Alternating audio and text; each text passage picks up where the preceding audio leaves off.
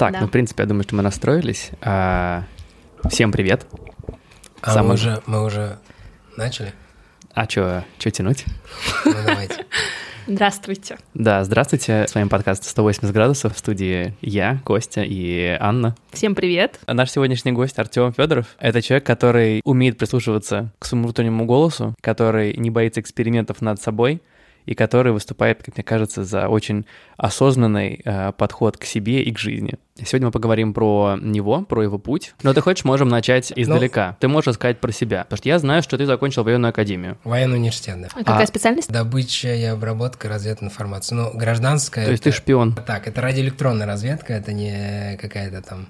А, то есть тебе очень комфортно сидеть перед микрофоном в наушниках. Ну, можно сказать и так, да. Почему военный университет? Можно сказать, что это получилось спонтанно, потому что я не планировал быть военным. Ну, все знают, что в школе девочки поздравляют. Сначала 23 февраля, потом э, 8 марта, и 23 февраля почему-то у нас в стране официально называется День защитников Отечества, а по факту это как будто Международный мужской день. И ты проникся этой темой, да? Я вообще не проникся этой темой ни капли, а наоборот, я ругался с классной руководительницей, с учителями, с девочками, не брал подарки, я говорил, я не собираюсь в армию, мне это вообще не интересно. Этот день относится к людям, которые прямо относятся к вооруженным силам, к которым я относиться не собираюсь, поэтому они говорят, а вдруг? Я говорю, никаких вдруг, этого точно не будет. И я... заберите свои носки обратно. Да, да, да. И там да, это бритвенный набор в шестом Да, классе. да. или- Это, наверное, такая как раз а, история из серии «Никогда не говори никогда». И единственный я из класса, кто пошел вот а, в военный университет. А сложно поступить в такие учреждения? А, да, нет. Все, все зависит от самого учреждения, потому что они бывают разные, но вот то, в котором учился я, там, как правило, нету случайных людей. Когда ты принял это решение? Где-то, ну, в одиннадцатом классе. А То- почему? Ну, то есть это не стандартный выбор, и особенно такой факультет. Пока у меня вообще не складывается картинка. Вообще, да, да. да, у меня она тоже не складывалась все это время. Просто вот так совпало, что я начал туда смотреть, и выяснилось, что у нас всё- у нас через кого-то есть э, знакомые, которые сказали, что возможно это получится, возможно. Мне стало интересно, как я себя буду в этом всем чувствовать. Здесь как раз вот э, жизнь меняется как раз на 180 градусов, потому что в школе я был, ну, таким веселым, не знаю, мне учился только когда вот прям вот нужно было, тогда да, там ты садишься, концентрируешься, учишься, а так это веселое времяпрепровождение со своими одноклассниками, друзьями, и тут вот так, ну, совсем все меняется. И как ты себя ощущал, уже попав? Да, я понял, что я конкретно ошибся. я прогадал, потому что, я говорю, опять же, это даже когда ты пытаешься представить, что такое два года за- на замкнутой, так скажем, территории, это одно, а когда ты уже там, и ты уже стоишь в этом наряде, э, абсолютно не выспавшийся, грязный, моешь пол и думаешь, что так, э, это сентябрь еще... 24 месяца. Ну, да, примерно так. Ты- А позитивные моменты были? Вот этот момент очень такой интересный, когда ты вот кадр, да, то есть сначала ты в школе, ты говоришь, «Э, я не пойду, заберите свои подарки. Следующий кадр, ты сдаешь хорошо экзамены. э, Ну, как бы, Вступительные. да, ты сдаешь э, хорошо экзамен, потому что все равно доля сомнения остается, что думаешь, ну, если не получится, то и к лучшему, может быть. Нет, все получается, ты уже там, ты проходишь этот курс молодого бойца, следующий кадр, ты в этом наряде по столу понимаешь, что назад пути уже нет, только в сро- ну, уже идти в срочку, А что значит идти в срочку? Ну, идти э, на срочную службу. То есть ты пойдешь, по сути, ты меняешь вуз на армию. Так вот, этот э, кадр с нарядом по столовой, когда ты понимаешь, что назад пути нет, только вперед, и это будет еще два года. А потом кадр, когда ты стоишь на выпускном. Э, На самом деле, вот это тоже, это невероятное какое-то ощущение, когда ты понимаешь, что пять лет прошло. Это же довольно жесткие пять лет, в которых было и физически тяжело, и морально тяжело, и ты прошел это. И вот это ощущение, когда мы на выпускном шли строем, и такая команда есть, там, равнение на офицеров, э, счет, все кричат «и раз», и когда вы проходите вот эту вот, так скажем, трибуну, где сидят старшие офицеры, вторая команда счет, и обычно все кричат и два, и уже идут не маршем, а просто. И вот этот последний раз вы идете э, на второй счет, все кричат вот и все. И когда мы вот это прокричали, я иду улыбаюсь, и я помню, меня пробивает просто по всему телу какая-то волна невероятная. Я понимаю, что это реально все. Я как будто прошел черту такую. То есть все. То есть все, что вот это было, это закончилось только что. И это какое-то невероятное ощущение. А что ты чувствовал? Какое-то опустошение или наоборот удовлетворение? А, смешанные чувства. Во-первых, гордость. э, С одной, с одной стороны, гордость за то, что ты это прошел. С другой стороны, понимание, сколько всего жесткого было. Э, С третьей стороны, это так, некая непоним... ну, как ностальгия о том, что это было и это прошло. Э, Проносятся там миллионы таких вот каких-то светлых э, моментов, очень крутых, невероятно крутых. И в-четвертых, это непонимание, что будет дальше. То есть, условно, это реально черта. То есть, вот эта черта КПП, которая была, в которую ты вошел, и вот эта черта, которая на, э, так скажем, на выпускном, э, когда вы проходите торжественным маршем последний раз, и все. А как устроена жизнь после?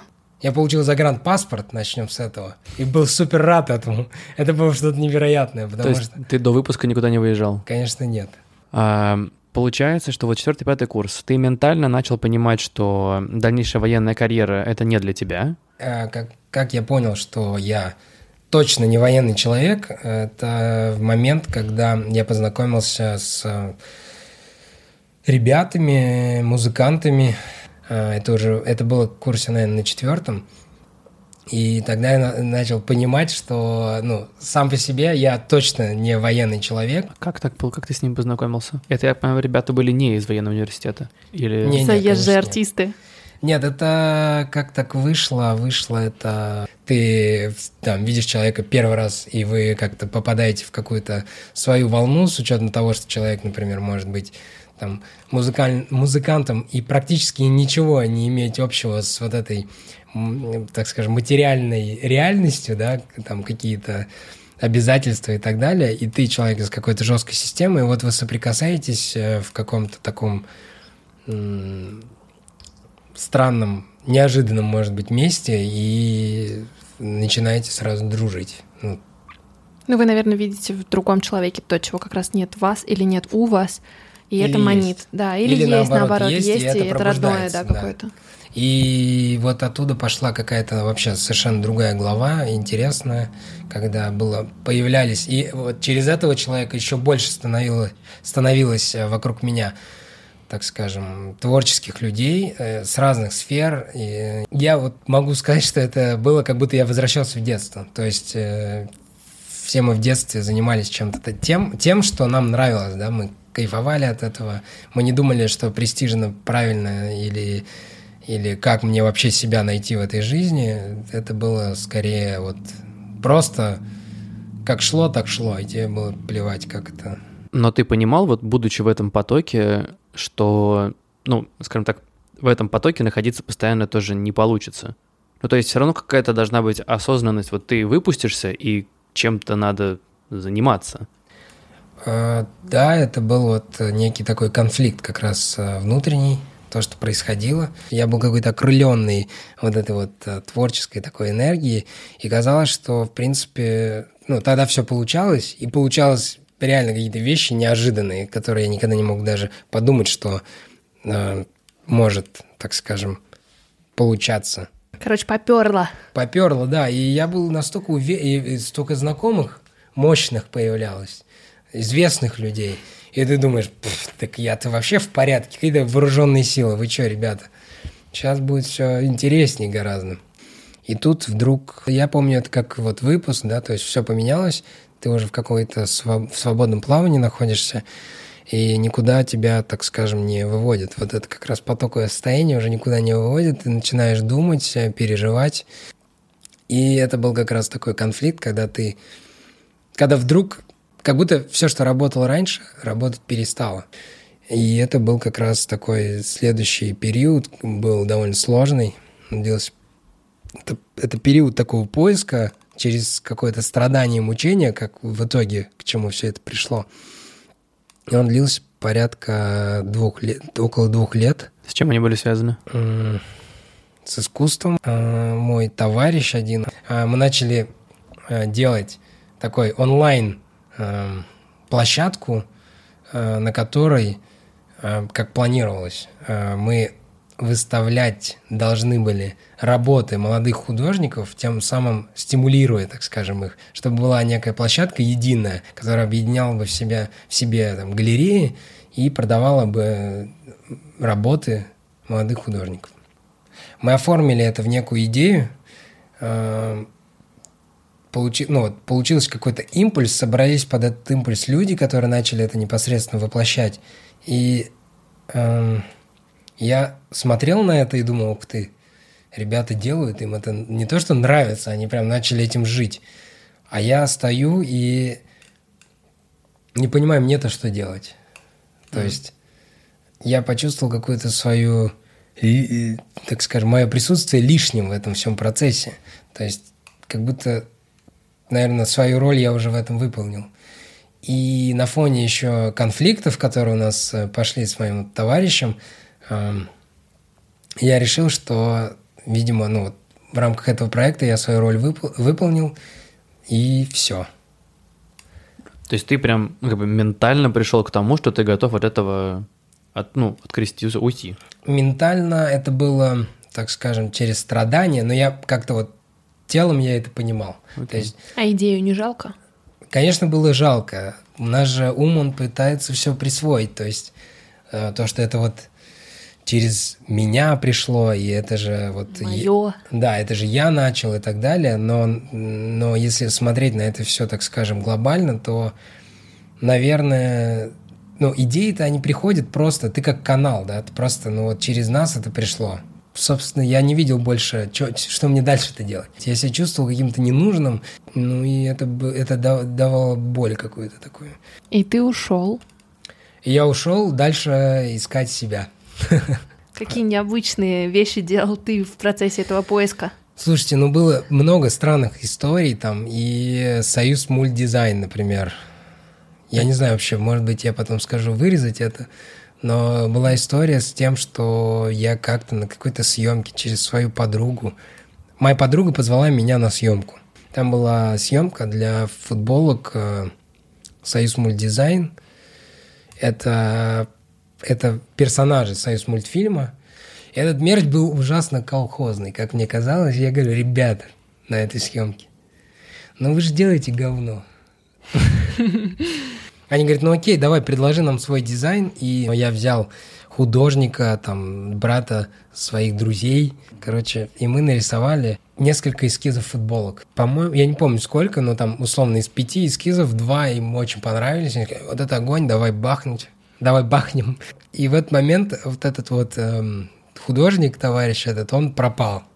Как-то я что-то порыпался, что-то там сам попытался порисовать, поискал еще э, среди знакомых других, э, кто бы мог это сделать, и вот я даже не связался с ними, не, не объяснил ситуацию, я просто тоже пропал, да. Ну и таких историй их было, ну я имею в виду там, что я делал в этот период, их было много. Слушай, ну и когда вот этот вот как бы у тебя достиг, получается, твой, твоя борьба разума и желаний, она достигла пика, что ты... Я правильно понимаю, что эти поиски, они закончились налоговой?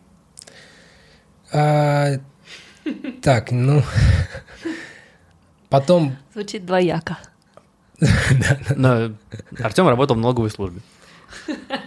Чтобы, чтобы да, убрать потом, потом было как? Потом эм, помогал, в общем, одной музыкальной студии, ну, можно сказать, директором их был. Это тоже был прикольный момент, потому что э, мы делали переоформ... точнее, да, переоформление, музыкальное переоформление э, Comedy TV, э, тоже, ну вот, не знаю, как-то так, то есть какие-то через кого-то как-то невзначай так сидишь, разговариваешь с кем-то, они говорят, о, да, а нам нужно вот э, моему товарищу, там, слушай, у него агентство, они делают графику, и они не могут найти тех, кто им сделает крутой музон под эту графику. Я сказал, да, ну, это вообще плевое дело, сейчас все сделаем.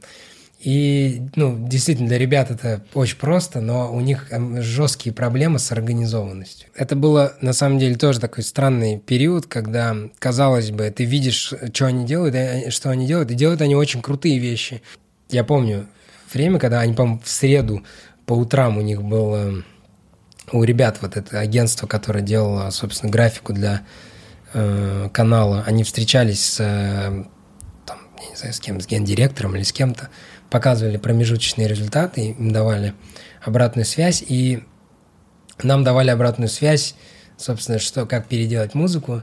И ребята это делали пос... просто ночью перед, э, перед вот этим утренним э, совещанием. И когда ты утром это слушаешь, вот сейчас уже будет через пол 30 минут это совещание, ты просто слушаешь и понимаешь, что то, ту обратно, ну, как бы то, что просили сделать, это просто не сделано. И, и это, было, это было просто это были бесконечные конфликты, там, выяснение отношений и, и вот все около того. Мне знаешь, что интересно? Вот все, что ты рассказываешь, оно на самом деле очень понятно. То есть это какие-то творческие истории, знакомства, интересные проекты, которые периодически возникали. Как налоговая появилась во всем этом творческом безумии и разнообразии? Странное стечение обстоятельств. По-другому это сложно назвать. В общем, один из налоговиков, так скажем, общался там между делом со своим товарищем. А этот товарищ, он там родственник, можно сказать, там моего друга. Как-то они там без меня это все решили. И там, там, там просто была ситуация, когда мне уже позвонили так, как будто я очень хочу туда. Я не понимал, кто мне звонит и почему просто. И мне сказали, вот приходите тогда туда-то, и я просто, ну, мне было неудобно как-то по телефону это говорить, и вот... Э, я пришел, и я остался. Внутренний мой голос подсказывал, что...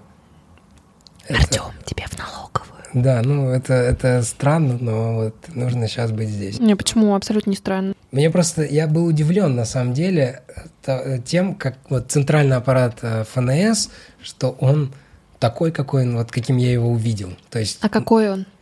А там много молодых э, ребят, очень умных, э, перспективных. Мне стало интересно, почему они здесь, да, почему так. Ну, ты ответил потом для себя на этот вопрос?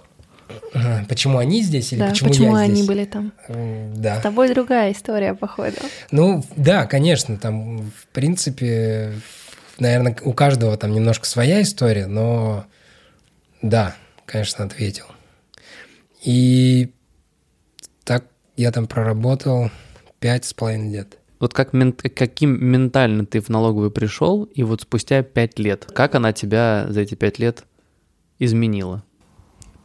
Что это изменило? Нельзя сказать, что конкретно вот это изменило там что-то. Просто это был такой такая какая-то нить, которая шла вот эти пять лет, и она какой-то имела определенный э, вектор. Был такой тоже эпизод, когда я попал э, в коллектив и увидел, что там работают люди, те, которые хорошо знают иностранный язык, например, английский. Я был единственный в коллективе, у которого был диплом лингвист-переводчик, моя гражданская профессия. А язык, то есть и у меня, по-моему, единственное, ну, может быть, и не единственного, но я смотрел на выпускников МГИМО, я понимал, что у них-то английский свободный, а у меня вообще нет. Мне было стыдно, например, когда мне давали задание позвонить куда-нибудь в какую-нибудь налоговую администрацию, э, европейскую, неважно, и что-то выяснить у меня всегда был такой ступор. Я, мне, во-первых, мне было страшно, в принципе, звонить, говорить по телефону на английском. Во-вторых, я понимал, что это сейчас будут слышать все. А вдруг я что-то тупое скажу или еще что-то. Ну, короче, такой страх, страх, да. Ну, в общем, выглядеть глупо. Ты его преодолел там?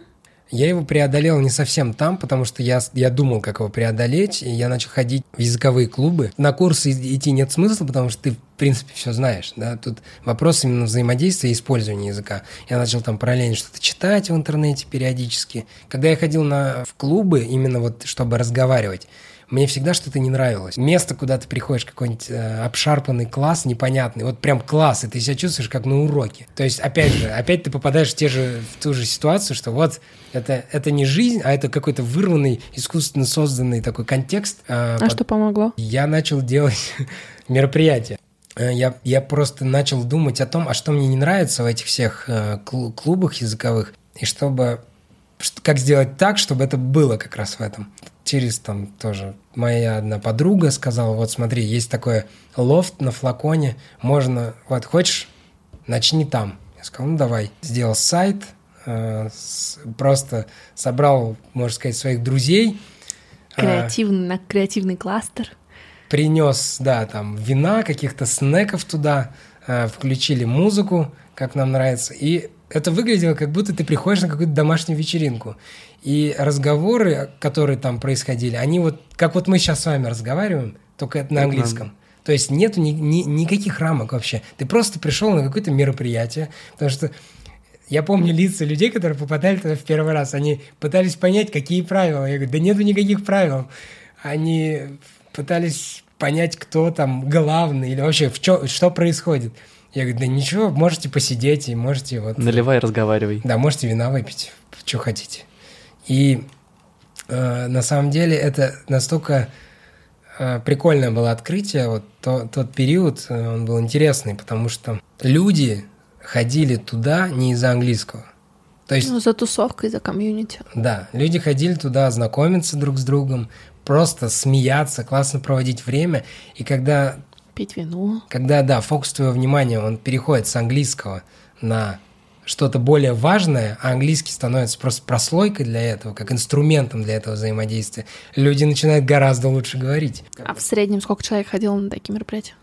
По-разному. От, э, наверное, вот там, может быть, от 8 до там, 40 человек. Часто они были? Раз в неделю. Раз в неделю. А ты сейчас продолжаешь это делать или все? Нет, я уже давно это не делаю.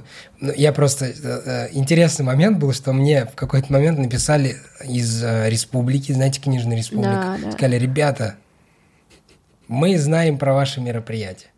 У вас очень крутой формат. Мы, мы, мы пытались запустить в республике английский, и у нас не получалось несколько раз.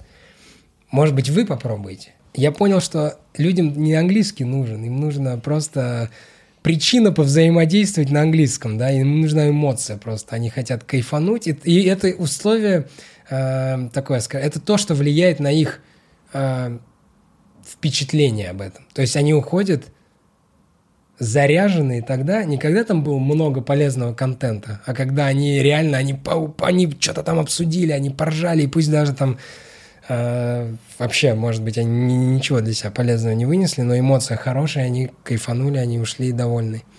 И э, было интересно, что с каждым разом количество людей в республике, а это было бесплатно, увеличивалось так, что там просто в магазине было тяжело пройти, вот там к тем полкам, которые стояли вот в этой части.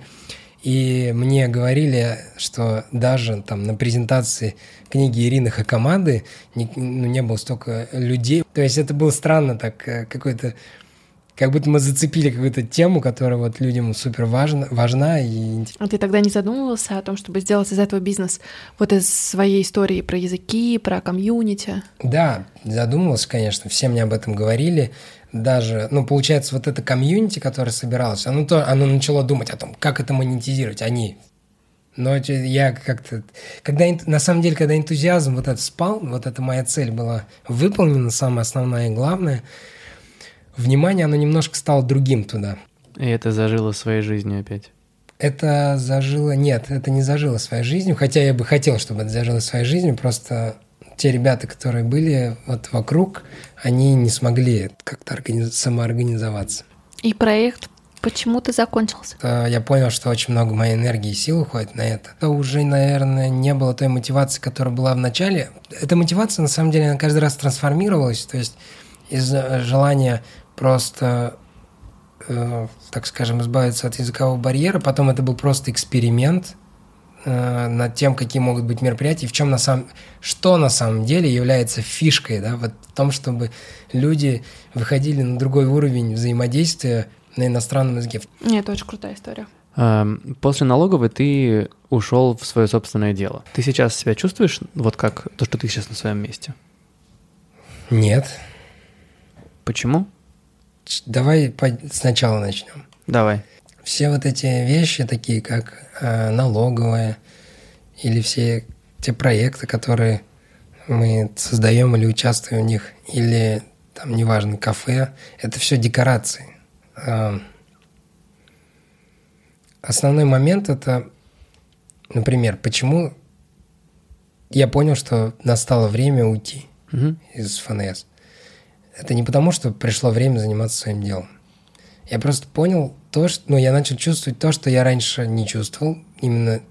Ну, то есть жизнь, она для меня вот раскрылась в каких-то... По-другому, так как я ее раньше не видел. Я просто понял, что сейчас вот в этой системе я... Ну, она мне не будет давать вот это вот... Ну, то есть возможность раскрывать это еще больше. И получается, для меня эта система, она на- вот в тот момент она потеряла актуальность. То есть можно было там дальше, там, не знаю, строить карьеру, как, ну, как делают люди. И это неплохо, это же хорошо. Но просто я понимал, что это как э, просто ну, другое время пришло. У меня вопрос. А ты веришь в существование предназначения и таланта? И у меня когда-то давно была дискуссия с другом. А, Есть такая книжка «Гибкое сознание», которая утверждает, что на самом деле таланта нет, и самое главное — это те усилия, которые ты посвящаешь той или иной сфере. И, в принципе, все равно, да, в какое окно ты бьешь, главное, чтобы ты бил 90%, и талант — это там типа 5 или 10%, которые на самом деле не значит ничего.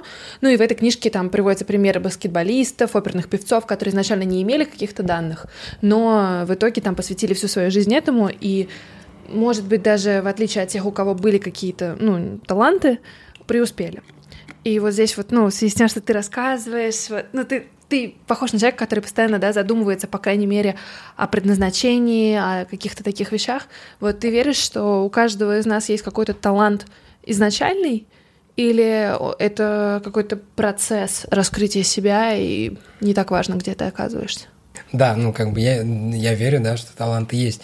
Но если мы говорим про то, что, что влияет, да, там, когда ты бьешь в одну и ту же э, точку много раз, да, ты своим, так скажем, ты создаешь себе условно талант, да, нарабатываешь его. И это тоже есть. Но тут же важно то, что если, например, спортсмен, который вот он с детства бьет в эту одну точку, да, оттачивает свое мастерство, если он не чувствует себя от этого счастливым, то это нехорошо. А если он чувствует, но не добивается результатов? Так если он себя чувствует в этом хорошо, не результат ли это? Да, но ты сам говорил, что даже когда у тебя было вот это состояние потока и кайфа от процесса, ты в определенный момент у тебя стал ну, внутренний конфликт. А какая роль у меня, э, ну там и так далее. То есть все равно же появляется какой-то такой внутренний, нет, момент? Рано или поздно. В тот момент, когда у меня это происходило, это было скорее, да, от того, что, так скажем, десинхронизации э, в моих представлений с точки зрения ума о жизни с тем, что чувствовало мое тело, наверное, так. Ну, То есть, можно сказать, ум и подсознание. Но вернемся, и ты уходишь, и понимаешь, что здесь, ну, развиваться дальше некуда, и расти внутренне тоже. Так, мы, мы пропустили важный момент. Так. Важный момент, э, так скажем, как вообще к питанию это все пришло. Есть такой очень большой блок, на самом деле, связанный с Артемом, как бы, как все его, когда мне его представляли, то есть, как бы, есть Артем, он сыроед. Вообще, это вообще никакой не пласт моей жизни, и э, это, это почему-то этому придается очень много значения. А, ну да, наверное, просто для людей это какой-то индикатор, но опять же, как это происходило странным для меня путем изменения моего рациона, так скажем. А, началось все с, опять же, с ФНС, и один наш коллега предложил мне попаститься. Мне всегда нравилось в детстве э, есть такую простую еду. Я такой представил, так, а как я буду питаться, если это пост? Я по- вспомнил постное меню, когда во время поста почти везде есть это постное меню. Я всегда, и даже когда я не постился, я всегда, мне нравилась прям вот эта вот простая еда. Очень вкусное постное меню всегда. Да, и, и я как будто в детство возвращался, такое. И после нее как-то и легко, и вот, ну, я подумал... разнообразное оно и вкусное. Да, я подумал, да вообще... Ну, Беру, как-то- огонь. Да, давай, по, чё, давай попробуем. И вот мы с ним постились, мы ходили на обед вместе, там вечером я, ну я не помню на самом деле, что я ел конкретно, потому что тот момент был просто из серии, как, э, ну, что-то такое. Не, не то чтобы важное, вообще не важное. И на неделе две я ел только постную еду, а потом мне как-то надоел, а он улетел э, куда-то там, короче, его не было э, в Москве, вот на работе в тот момент, и я такой думаю, ну его нет, наверное, он не постится там, где он есть. Ну, и я, в принципе, хотел, вот мне просто хотелось бургер съесть тогда. И я подумал, ну, его нет, что, может, он, ну, и, да и вообще. Может, он там сидит и ест бургер. Да, может быть, он там давно уже ест бургер, а я тут как дурак пощусь. Я бахнул этот бургер с своим другим товарищем, пришел на рабочее место, и я думаю, что-то тяжело прям. То есть как будто я отравился просто. Я подумал, что, ну вот, знаете, как отравишься чем-нибудь, и от какого-то э, этого продукта тебя потом, ну, ты его не можешь есть, тебя воротит немножко. У меня так со свеклой сейчас. Вот. И я думал, что это вот сейчас вот так, такой период, а потом пройдет, и он не прошел. А у тебя именно на все мясо или на бургер только? Ну тогда я, ну то есть это был последний раз, когда я ел мясо. Ого, и когда это было? Сколько лет назад? Четыре с половиной. Но сыроедение это же не только мясо. Да, так я и говорю, это вообще не про сыроедение. Это вообще, в принципе, что вот это так произошло, а потом я начал смотреть на состав еды, и я подумал, а сколько еще таких продуктов вообще, которые я просто ем автоматически. И вот от этого все это и пошло. И не знаю, у меня в какой-то момент я понял, что, ну, в общем, продукты, они, они как-то отваливались потихонечку. А, чем дальше это шло, тем вот больше таких продуктов становилось. В какой-то момент рыба тоже отвалилась. В качестве эксперимента на время я хотел посмотреть, что будет. Ничего не произошло. Это, ну, вообще еда – это инструмент. И если ты как бы бахаешь все подряд, ты не понимаешь, что как влияет, да?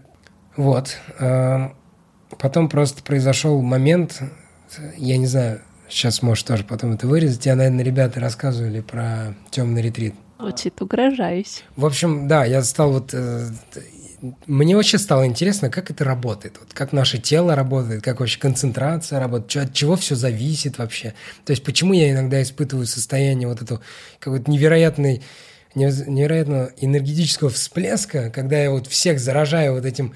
Вот я поймал какую-то идею, да, какой-то какой поток поймал, и это оформляю вот в идею, я вижу в глазах людей, что они такие, да, заряжаются этим, о, круто, класс. А иногда ты сидишь как кусок говна просто, и ничего не можешь сделать. Ну, вот в эти всякие штуки я стал углубляться. Эм, ты спросил про сыроедение, я вот к этому веду. Это вот была такая линия вот этих вот эм, исследований состояний. Себя, да? Да, была линия исследования тоже, в том, в том числе через еду, через вот эти какие-то события. Потом я услышал про эту э, практику э, темный ретрит. Это такая практика, когда ты находишься в абсолютно темном помещении какое-то время. И Какое? Я, э, в общем, я был там неделю.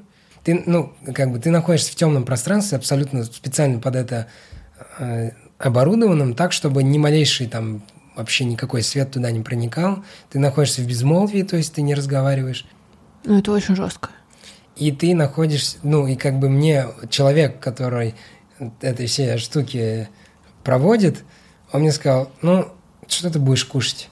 Я сказал, я не знаю, может быть, что-нибудь легкое, типа фруктов. Он говорит, ну, в общем, если ты захочешь есть, напиши, вот там у нас, там был такой столик, где была бумага и ручка. Вот ты напиши просто, что ты хочешь есть, оставь.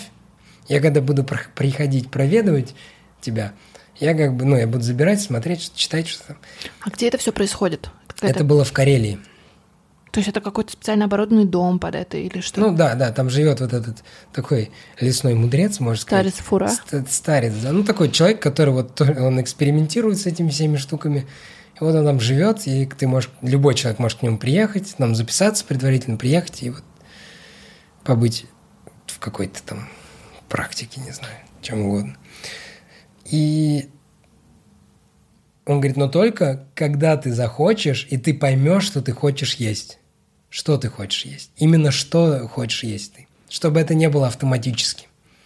И я сказал, да мне, это, мне же это знакомо. То есть я уже понимаю, что для меня это окей. Я сказал, вообще окей, хорошо. И два дня, ну, то есть я, я находился в этом всем, ну, в общей сложности неделю, и два дня первых я думал, когда же я захочу есть. И я потом понял, что я не хочу есть. Я неделю ничего не ел там в итоге. И Ну, А, прям вообще-вообще. Вообще, а, вообще. Ты пил воду? Нет, воду я пил, да. Я пил воду, по-моему, с содой, чтобы, так скажем, это, насколько я помню, это отщелачивает организм, чтобы токсины не, не били тебе это в голову, когда начинает от этого болеть голова. То есть и про- для меня это тоже было очень странно, и как бы то, чего я раньше никогда не испытывал, когда ты Ну, Как ты себя чувствовал? вообще отлично. Слушай, это очень интересно. Я однажды не ела три дня, но мне было нелегко. И Мне вообще было все равно. Мне, было, знаешь, настолько никак, что вот про с едой я это вообще никак не связываю. Это самая неинтересная часть. То есть интереснее то, как ты, как бы у тебя целую неделю нет никаких дел, на которые ты можешь отвлекаться, там, что вот это сейчас важно, там, или вот это вот сейчас нужно сделать. Тебе ничего не нужно делать. Ты находишься в абсолютной темноте, ты молчишь, ты, ты просто вот все. Ничего нет. Как бы есть просто темнота и все. Блин, когда ты выходишь из этого, это вообще отдельная история. А, Когда ты начинаешь видеть, ты просто ты понимаешь, какой это дар.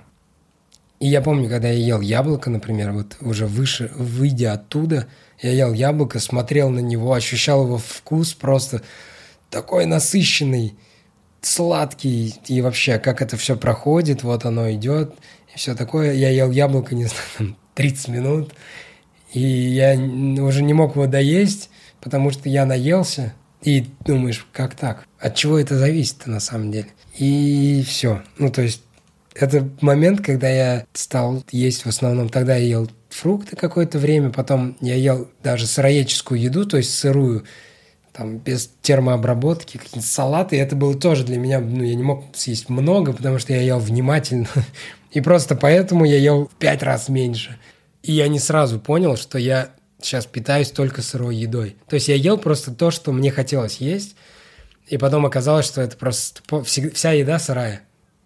И мне сказали, ты что, сыроед? А я не знаю, что такое, кто такие сыроеды, да, и как бы что входит в это, а что не входит. Тело уже, оно перестроилось, и ты такой, блин, куда пойти поесть?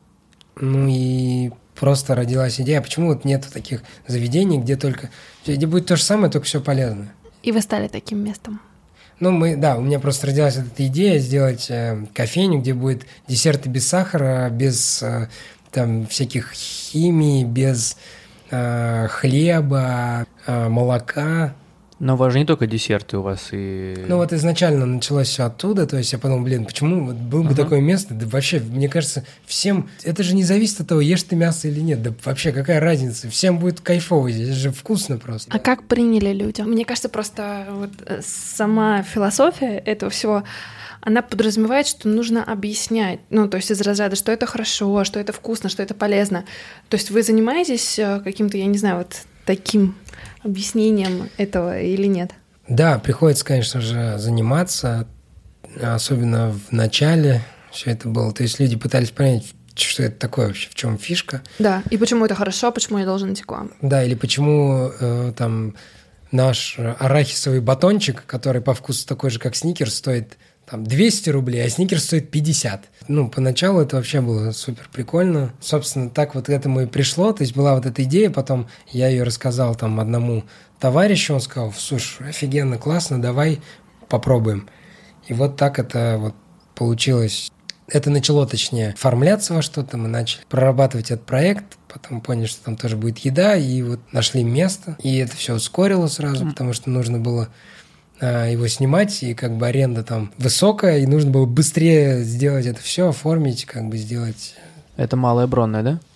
да, это на Патриарших прудах первое место открылось, Малая Бронная 28. Очень крутое место, ну, сама локация. Поэтому было, было бы очень обидно упустить это. Вот и это как-то ускорило сразу все. И мы открылись в конце февраля от этого года. Окей. Я, если можно, наверное, задам последний вопрос. Я у тебя спросил, что вот сейчас ты чувствуешь себя на своем месте или нет? У меня был прям такой же вопрос. Я правильно понимаю, что, в принципе, сейчас для тебя вот э, этот кофешоп 42 — это тоже такой проект, который тебя, дает тебе возможность качественно развиваться, но ты не считаешь его, знаешь, таким, типа, середелом своей жизни? Конечно, мало того, что я уже сейчас в каких-то вещах чувствую, что я уже как будто не нужен. Задача у этого всего, ну, то есть моя вот такая внутренняя задача и задача, миссия, так скажем, проекта, это вообще дать, принципе, а, показать альтернативу.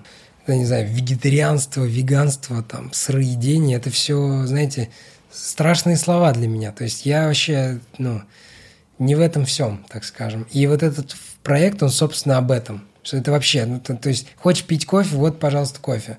Хо, иди, и ты хочешь стейк съесть, вон, съешь там стейк, но это же не значит, что если ты пошел потом, например, сюда вечером съел там какой-то салат или какой-то, не знаю, бургер наш или еще что-нибудь, что ты все, ты это для сыроедов. Один из наших партнеров это а, Аня Берсенева, она очень мощный а, диетолог. Она к этому пришла через свою проблему, у нее сахарный диабет. Она, она никогда не будет человеку советовать стать сыроедом, потому что это глупо.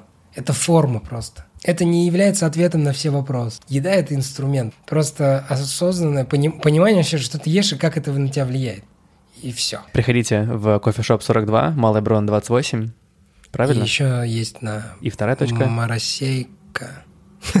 Гастромаркет на Моросейке, я не помню точно адрес. Гастромаркет на Моросейке, Артем ждет вас там.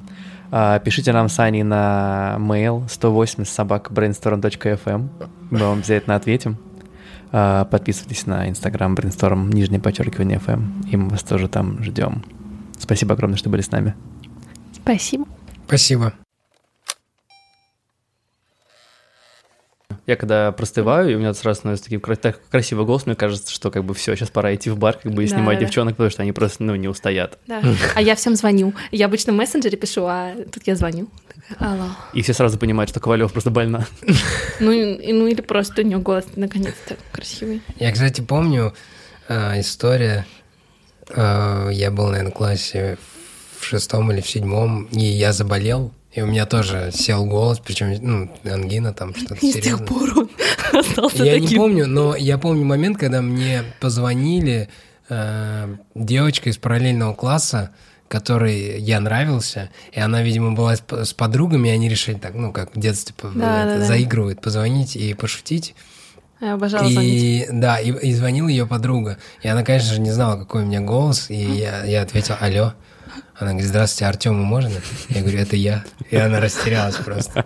Я слышал, как она закрывала Подруга влюбилась в пенса, подумала она. Ну да, да. Не, ну красивый голос, правда.